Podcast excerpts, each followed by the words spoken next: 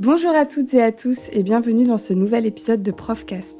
Aujourd'hui, je suis avec Nathalie, enseignante depuis plus de 20 ans et directrice d'une école maternelle en Seine-Saint-Denis depuis 10 ans. Avec elle, nous allons parler de ce que c'est que de diriger une école en temps de pandémie, les changements et conséquences qu'ont eu la pandémie sur son métier.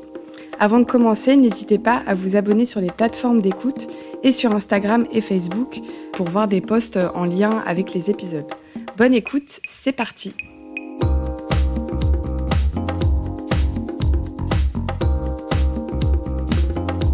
Bonjour Nathalie. Bonjour. Comment tu vas? Ça va. Ça va bien, super. Euh, alors aujourd'hui, comme je l'ai dit dans l'introduction, euh, on est là pour parler de ton métier de directrice et plus particulièrement de ce qui a changé euh, en temps de pandémie. La première question que j'ai envie de te poser, c'est comment tu es devenue directrice? Qu'est-ce qui t'a donné envie de, de devenir directrice? Alors, j'enseignais en, élima- en élémentaire depuis un petit moment, donc 10 ans, et euh, j'étais directrice adjointe dans l'école où j'étais. Et j'ai fait un remplacement à un moment de plus d'un mois, et ça m'a donné envie de passer euh, l'entretien de direction. Voilà, donc j'ai passé l'entretien, et euh, je l'ai eu, et j'ai postulé pour une école maternelle que j'ai eue. Voilà. Voilà, quand je- quand j'ai commencé, euh, je n'étais pas euh, chargée, je n'étais pas déchargée, donc euh, j'avais, je crois, huit classes.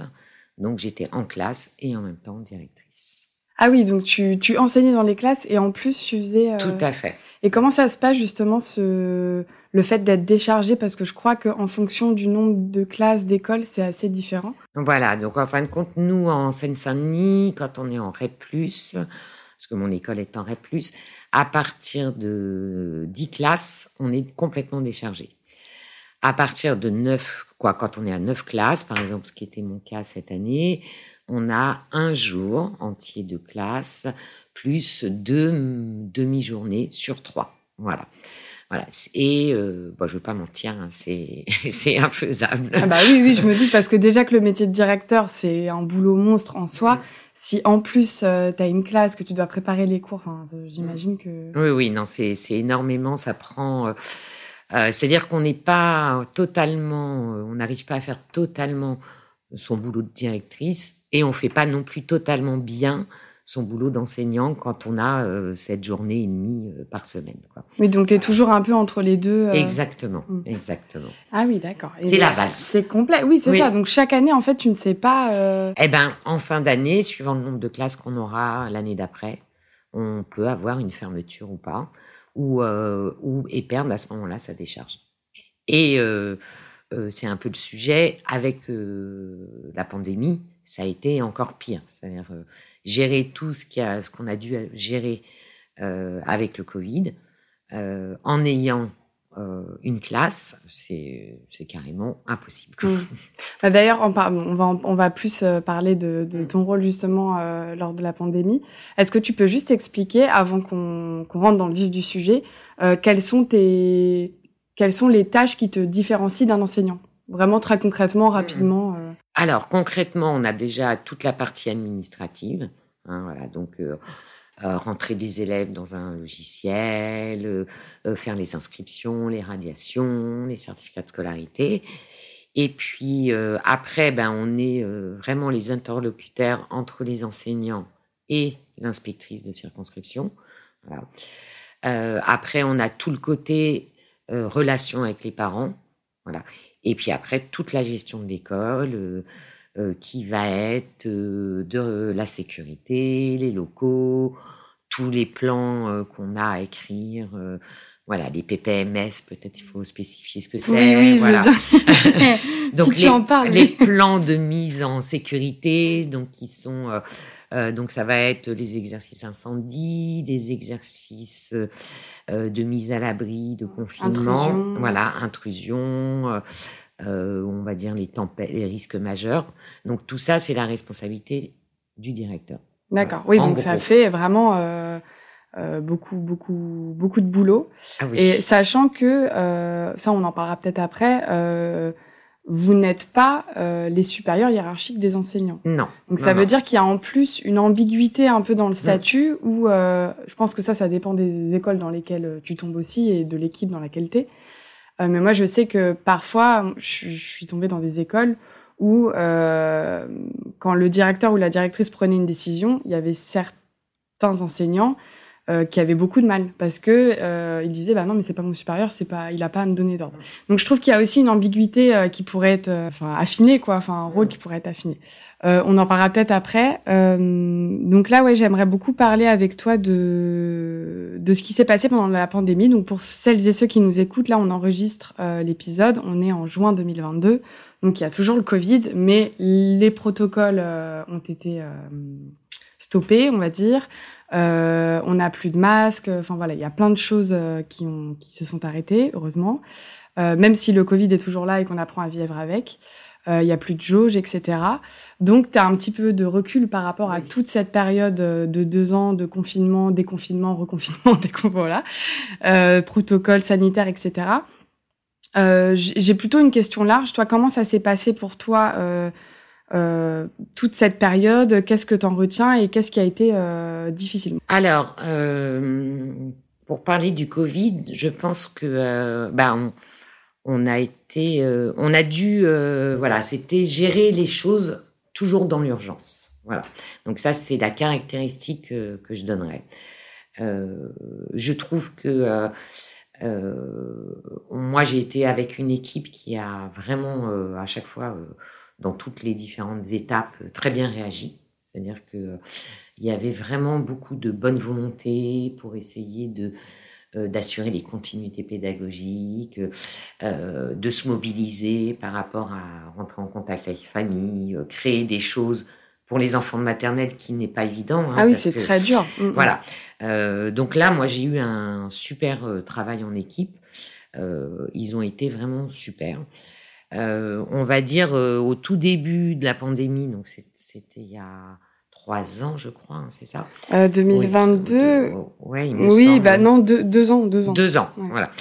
Quand il y a eu les fermetures, les ouvertures, les centres d'accueil, voilà, je dirais que je dis pas que c'était facile parce que en gros, on avait des directives qui arrivaient, allez, au compte-goutte un peu, au compte puis surtout la veille ou deux jours avant où fallait tout organiser en une journée.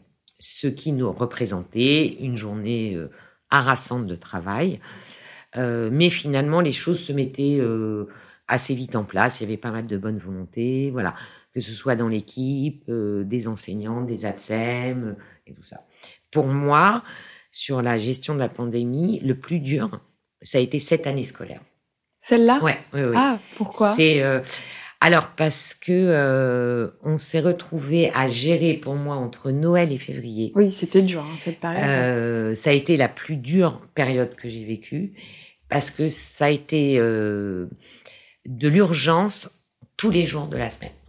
En gros, tous les jours de la semaine, avec une présence de ces difficultés, des consignes qui changeaient tous les jours, des papiers, des autorisations qu'il fallait donner tous les jours où on n'avait même pas les autorisations qui arrivaient euh, officielles. C'est-à-dire qu'on les fabriquait, puis après on avait des nouvelles, et puis on, après on avait d'autres choses.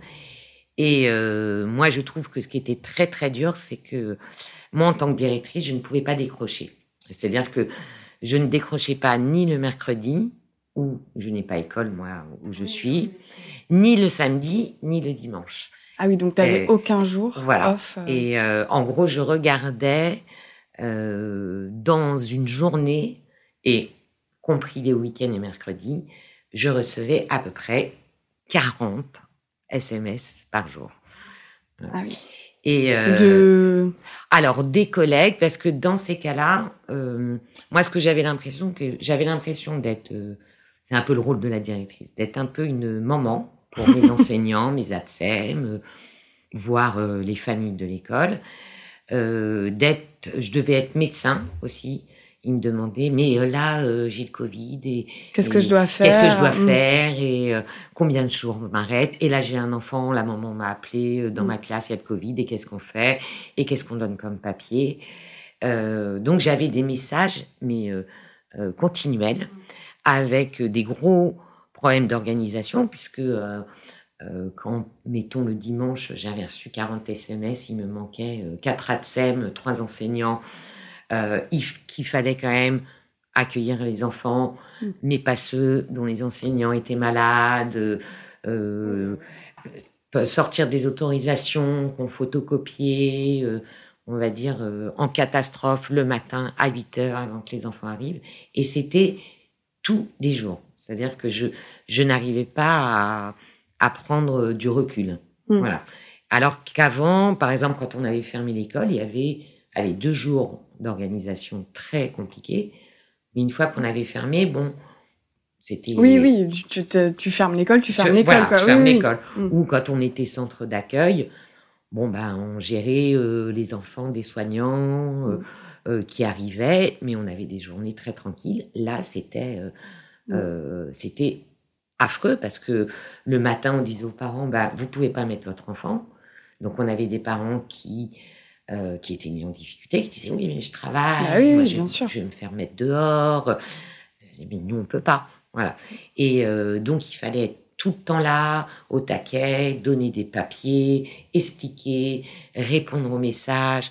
Et c'était vraiment, pour moi, la, le, pire de ce qu'on pouvait euh, faire. Mm. Avec des choses qui ont quand même changé énormément. On n'accueillait pas, puis après on accueillait. Oui, c'est vrai que le protocole, mais je, je me souviens aussi de cette période-là, décembre-février, c'était horrible parce qu'on avait vraiment des directives différentes toutes les semaines, quoi. Toutes les semaines. Euh, et c'est vrai que quand tu parlais au, au, tout tout début de la pandémie, quand il y a eu, bah déjà il y a eu le confinement de deux mois, et je me souviens que euh, au début la continuité pédagogique, euh, moi j'étais en REP+ à, à ce moment-là, en élémentaire.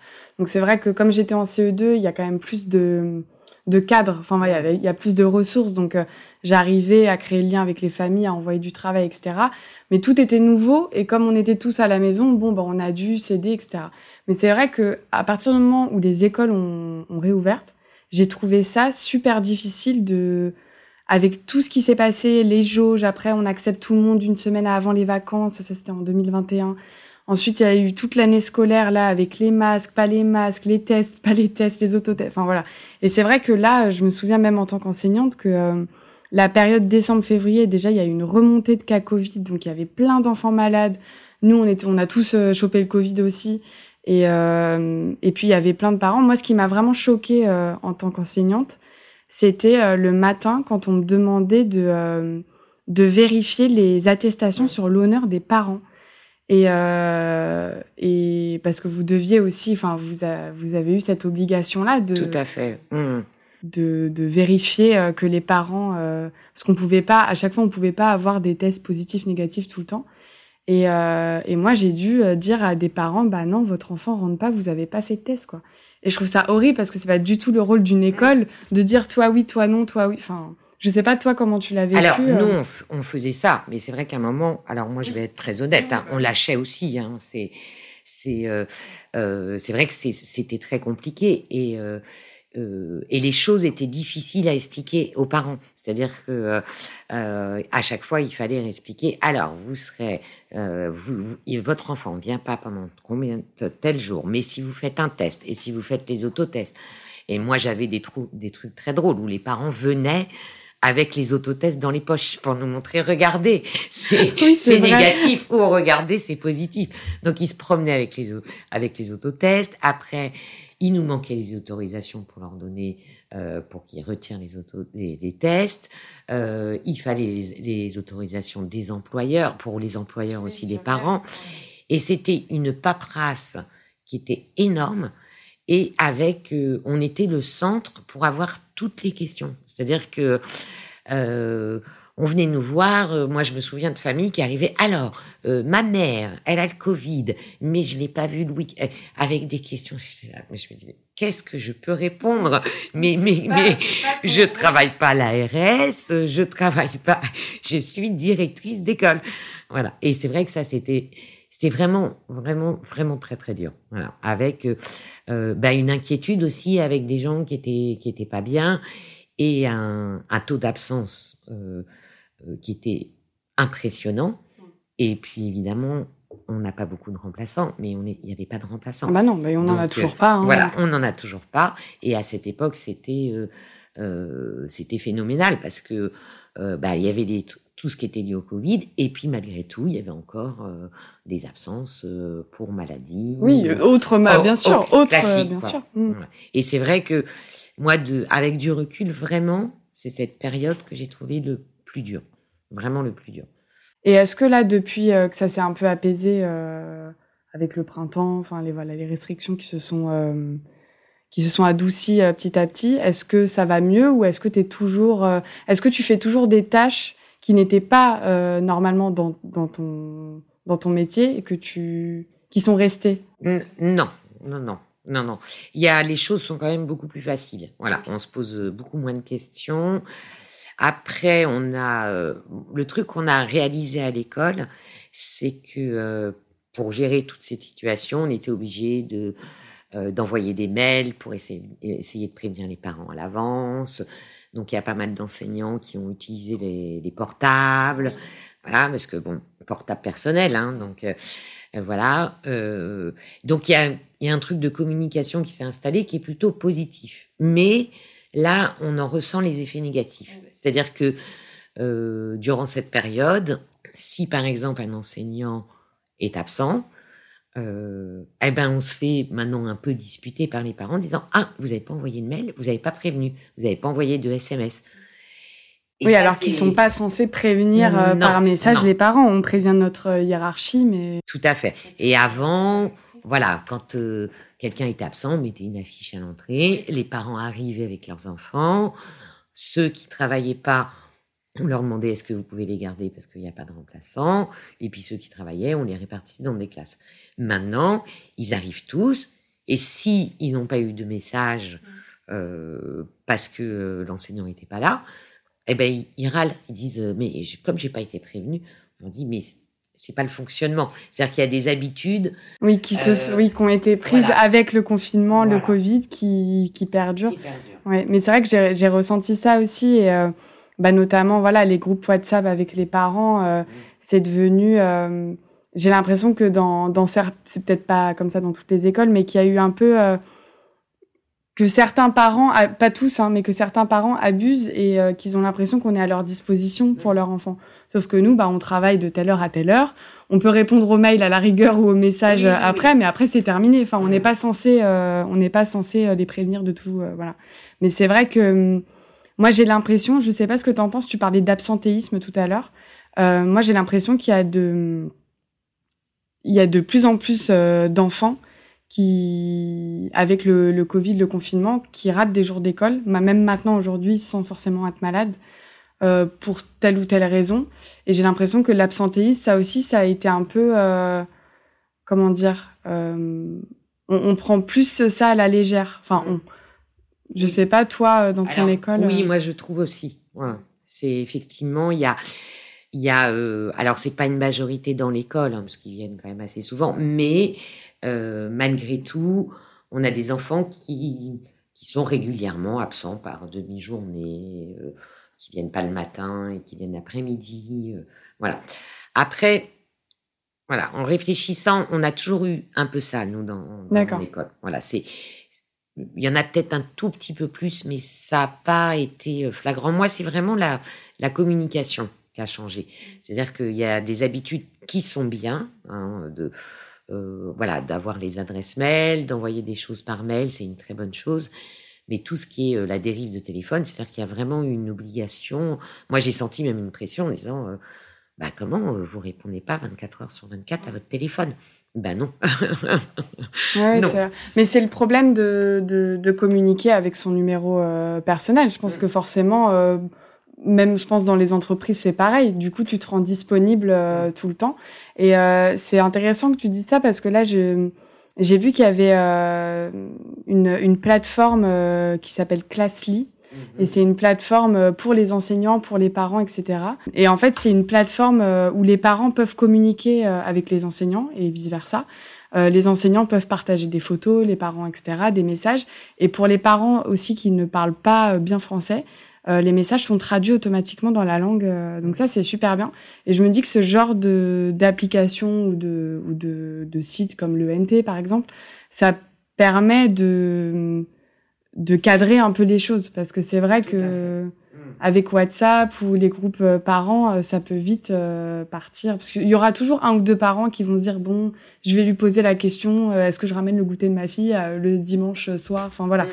Et qu'est-ce que tu penses toi de Est-ce que du coup dans votre école vous essayez de de cadrer un peu plus ça ou? Oui, alors cette année c'est c'est très difficile de revenir euh, sur ce moyen, mais je sais que on, est, on en a parlé avec l'équipe, justement, de clarifier les choses.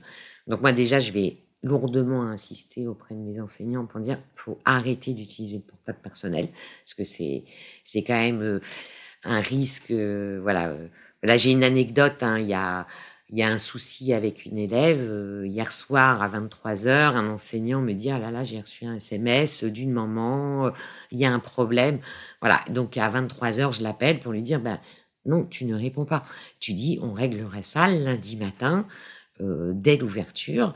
voilà, et ça, c'est, c'est, c'est vraiment le côté où ça empiète sur, ben, sur sur un vendredi soir à 23 heures, quoi. Voilà. Et puis sur la vie privée, puis sur le fait de, faut, ce sont des métiers quand même qui sont fatigants où on est investi. Donc si on se préserve pas mm. euh, et qu'on répond le week-end 23 heures et tout, ça, ça peut être aussi compliqué pour euh, notre vie personnelle, euh, notre euh, état euh, santé mentale, etc. Quoi. Donc, mais c'est vrai que oui, c'est c'est vrai que je pense que il faut cadrer. Mais c'est c'est intéressant ce que tu dis parce que tu parlais de ton équipe et du fait que euh, enfin, en tout cas, quand on parle, vous avez l'air d'être une équipe soudée et qui mhm. communique beaucoup. Et pour avoir fait beaucoup d'écoles, parce que moi, je bouge d'école en école euh, tous les jours, euh, c'est pas si commun, je trouve, d'avoir une équipe euh, où la où la communication est fluide, où on arrive à régler les problèmes rapidement, où on arrive à prendre des décisions euh, collectives, etc. et je pense que effectivement, pour qu'une école fonctionne ça aide en fait d'avoir un, cadre commun. Mmh. Et souvent, moi, j'ai plus, j'ai plus connu d'écoles où chacun faisait un peu comme il voulait au niveau de la communication et tout. Mais à un moment, il y a des dérives, et quand il y a des dérives, on sait pas quoi faire. Mmh. Parce qu'il y en a une qui fait comme ça, l'autre qui fait comme ça, l'autre qui fait comme ça. Et je trouve ça plus difficile à gérer euh, que euh, qu'une école où voilà, tu. Alors ça, c'est quoi Ça fait partie vraiment du boulot de directrice. Et euh, quoi Moi, ça fait voilà, ça fait euh, un moment que je suis dans cette école, mon équipe a un peu tourné et c'est vrai que depuis quelques années, j'ai un bon noyau d'une équipe très stable qui est sur l'école. donc, euh, donc il y a vraiment euh, un travail euh, d'équipe qui est très important. et c'est vrai que ça c'est un plus. Voilà, c'est un plus. En même temps, des fois, je dis en rigolant, j'ai cette équipe, j'ai l'impression d'avoir, euh, voilà, j'ai 11 enseignants, j'ai l'impression d'avoir 11 enfants. Donc, c'est, euh, c'est, vraiment une partie, alors moi, que je trouve très intéressante, mais qui est aussi, qui peut être aussi prenante. C'est-à-dire que euh, ça demande beaucoup d'énergie, euh, d'être quand même relativement disponible, euh, parce que, ben, voilà, euh, on parle de l'école, mais on est aussi un peu euh, leur psy, leur maman. Euh, c'est un rôle qui est, qui est, intéressant, mais ça, ça prend beaucoup de temps, quoi. Et c'est vrai que moi, des fois, je rigole en disant, ben, voilà, je n'ai plus besoin d'avoir d'enfants parce que j'en ai déjà 11 instits enfants, plus mes 8 ATSEM que je materne aussi. Donc, donc c'est vrai que ça fait une grande famille. Mais ça, c'est vraiment un, quelque chose qui, euh, qui se met en place, qui met du temps. Moi, quand j'ai passé mon entretien de direction, on me disait, euh, euh, quand tu vas prendre ton poste de direction, tu vas mettre à peu près trois ans à faire une école à ton image. Ah voilà, trois, quatre ans. Euh, alors des fois, ça peut être. Moi, j'ai, ça a été dur au début. Hein. Je me suis bien pris la tête avec euh, certains enseignants. Ça n'a pas toujours été facile. À cause de quoi? À cause de cette posture, justement Oui, de cette euh posture et puis de résistance en disant bah non, moi tu vas pas me dire on fait comme ça. Donc c'est un travail qui est, c'est vraiment un travail qui est à faire en, en douceur. C'est-à-dire que effectivement, t'es pas leur supérieur. Moi, je trouve ça quand même pas plus mal non plus. Mais il y a tout un travail euh, ben, de management, en gros, hein, qui est euh, euh, d'arriver à faire les choses dans la collaboration, en disant que c'est l'intérêt de tout le monde, que c'est pas toi qui impose, et que l'intérêt, c'est que si on arrive à travailler ensemble en équipe, ça sera bénéfique pour tout le monde. Mais on peut tomber sur des gens qui sont résistants ou des gens qui vont dire bah, remettre en question ce que tu fais.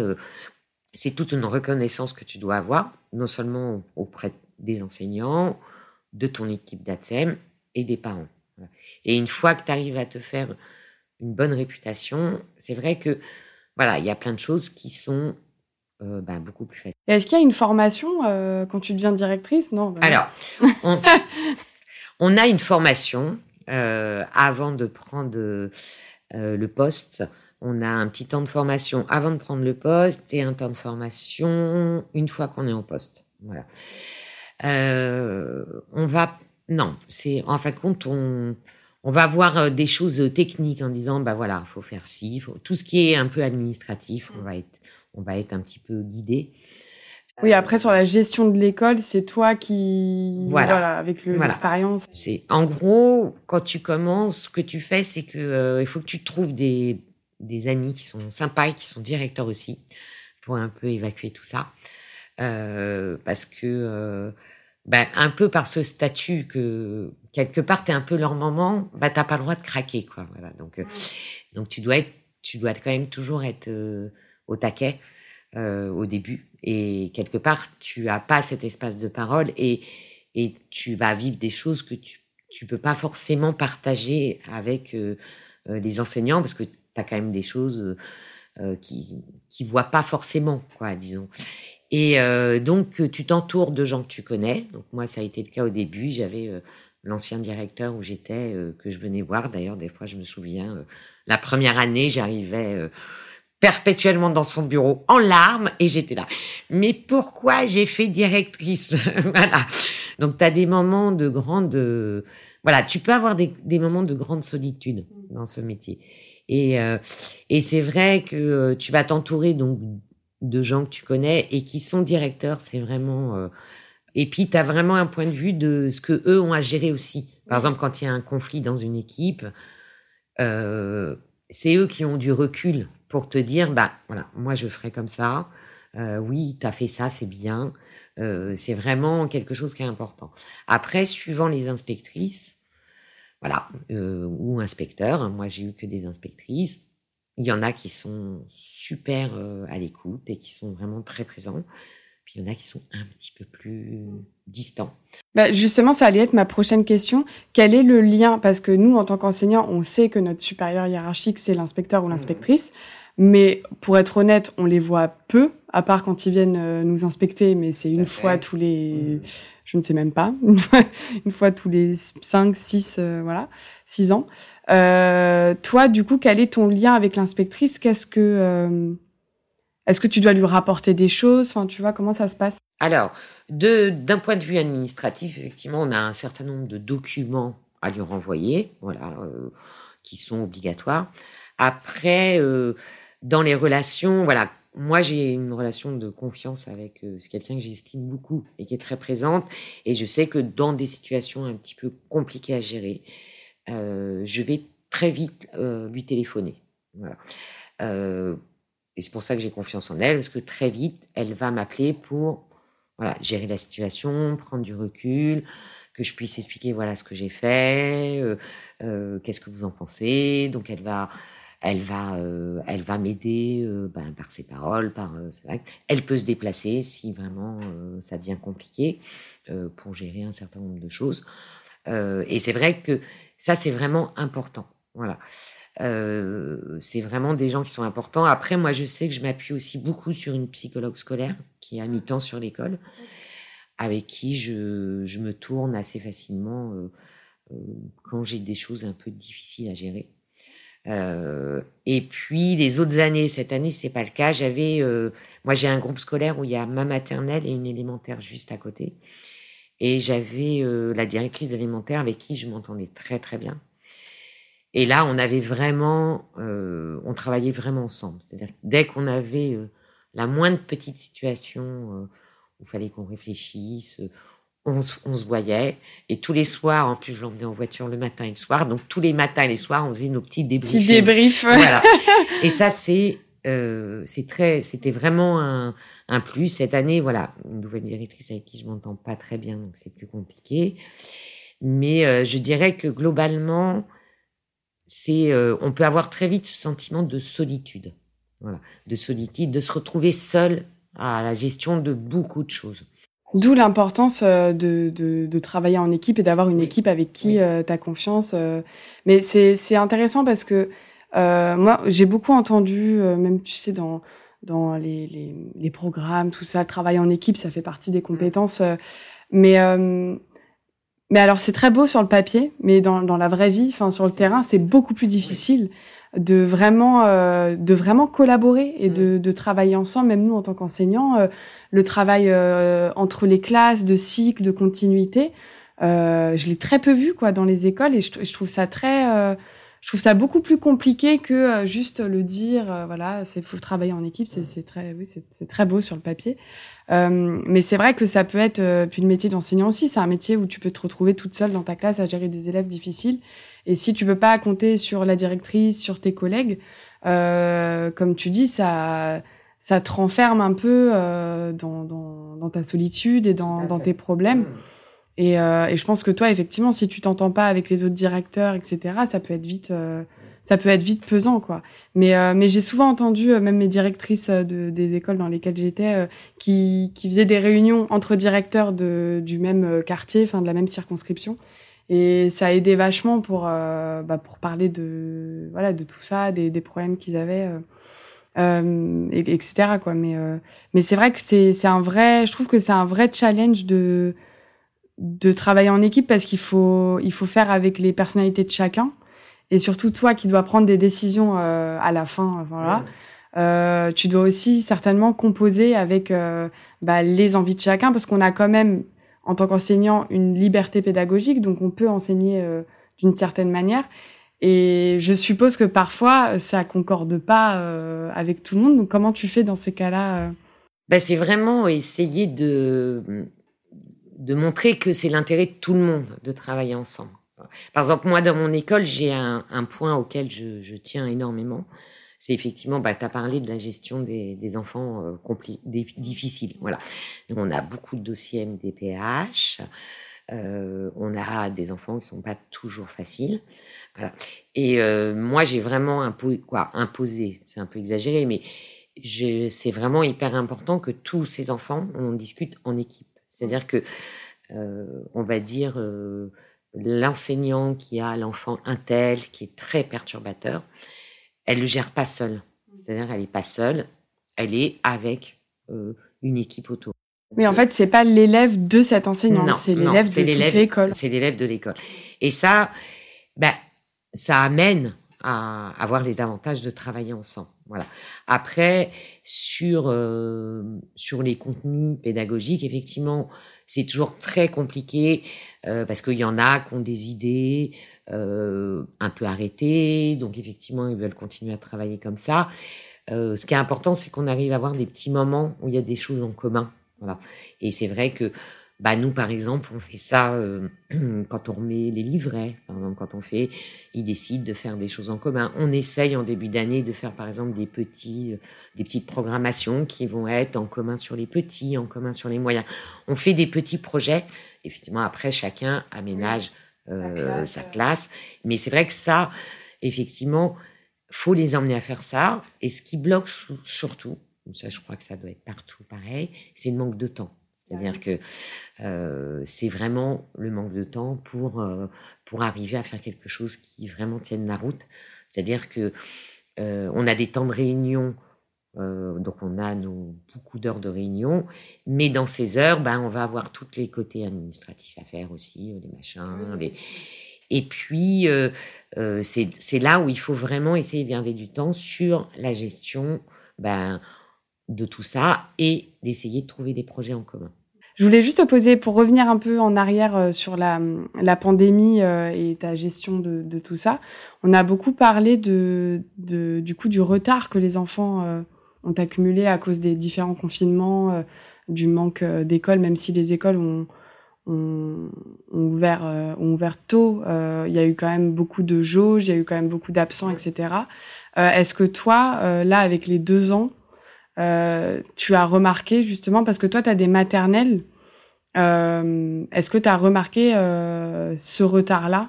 Il y en a eu un peu, Voilà, il y, a eu effectivement des, des promos qui ont été un petit peu, euh, euh, qui ont été un petit peu malmenées, voilà, où c'était plus dur. Après, j'ai pas trouvé ça euh, si flagrant. Non, parce que nous, dans notre école, on a quand même beaucoup d'enfants qui sont pas forcément, quoi, qui sont non francophones.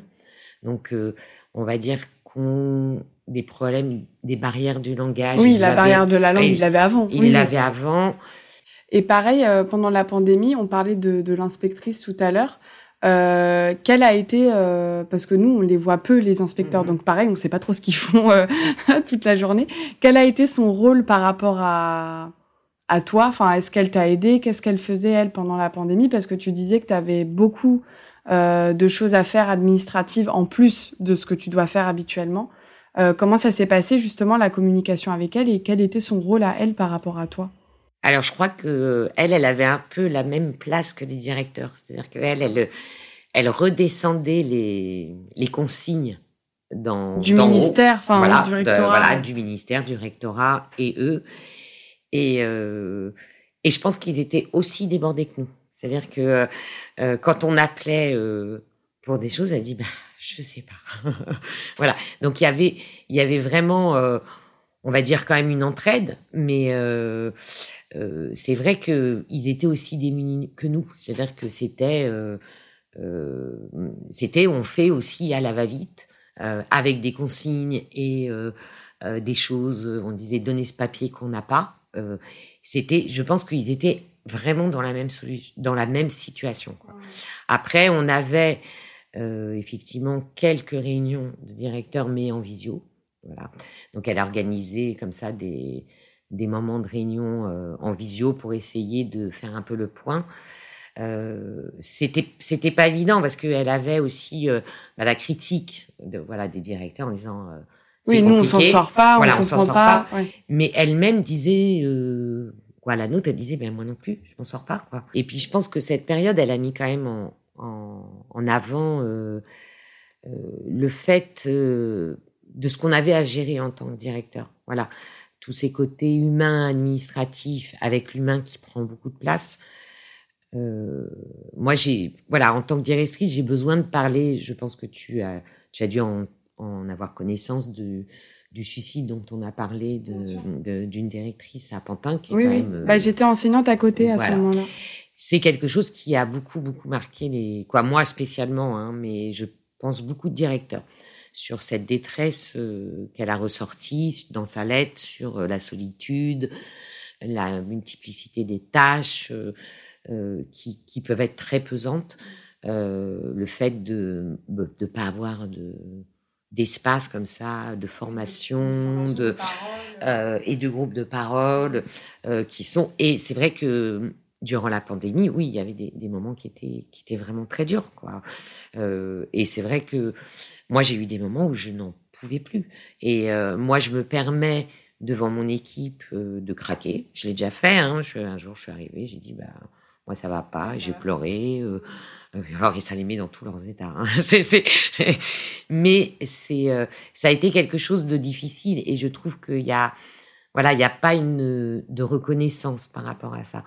Euh, ils nous ont mis en place euh, après ça, et je pense la pandémie, des groupes de parole, voilà, qui se passent quand même le mercredi, hein, euh, en visio. Super. Bah, j'y suis pas allée. Voilà. Euh, ce que je trouve assez ridicule parce que euh, voilà, déjà le mercredi, tu as envie de décrocher. en plus, tu vas, te, tu vas te faire une visio de 3 heures le matin.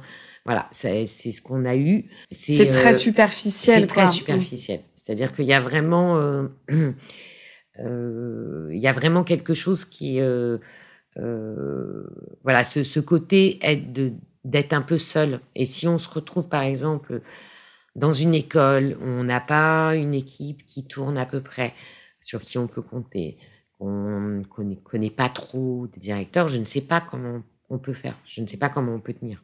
C'est et moi, je le dis honnêtement, hein, j'aime beaucoup ce que je fais encore. Je pense que je commence un peu à saturer, mais ça va encore. J'aime beaucoup ce que je fais.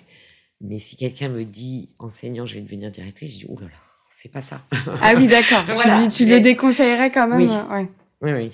Et qu'est-ce qui t'a qu'est-ce qui t'a aidé à tenir justement pendant cette période?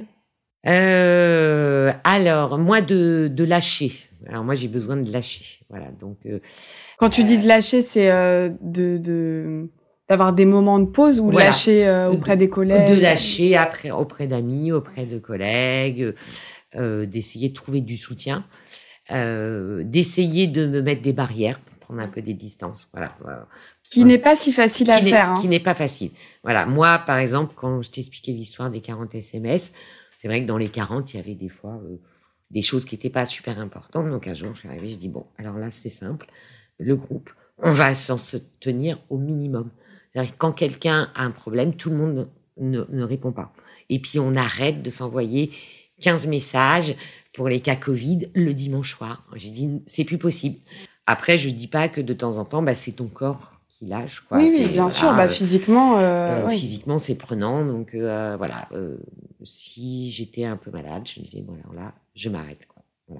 Et, ça, et, et, c'est intéressant, excuse-moi, je rebondis juste sur ça parce que bah, dans l'épisode précédent euh, sur le, le burn-out, on mm. parle aussi, de ça, de, de, des limites de son corps mm. euh, et du fait de... Enfin, je sais que moi, en tant que jeune enseignante, les fois où je me suis arrêtée, je culpabilisais parce qu'il y a plus de remplaçants en plus. Donc avant, comme on le disait dans l'épisode euh, précédent, euh, avant, euh, quand on était euh, arrêté un, deux, trois, une jour, une semaine, on avait des remplaçants à la journée, pour la semaine. Là, on n'en a plus. Donc, euh, toi, est-ce que tu, avec l'expérience que tu as aujourd'hui, quand tu t'arrêtes, est-ce que tu ressens toujours cette culpabilité ou, ou c'est bon? Toujours un peu. Voilà. Et surtout que, en gros, en plus en tant que direct, quoi, en tant qu'enseignant, je vais dire quand tu t'arrêtes, tu te dis bon, mes enfants, les, élèves, je dis mes enfants, les élèves vont être répartis, il n'y aura pas de remplaçant, c'est embêtant.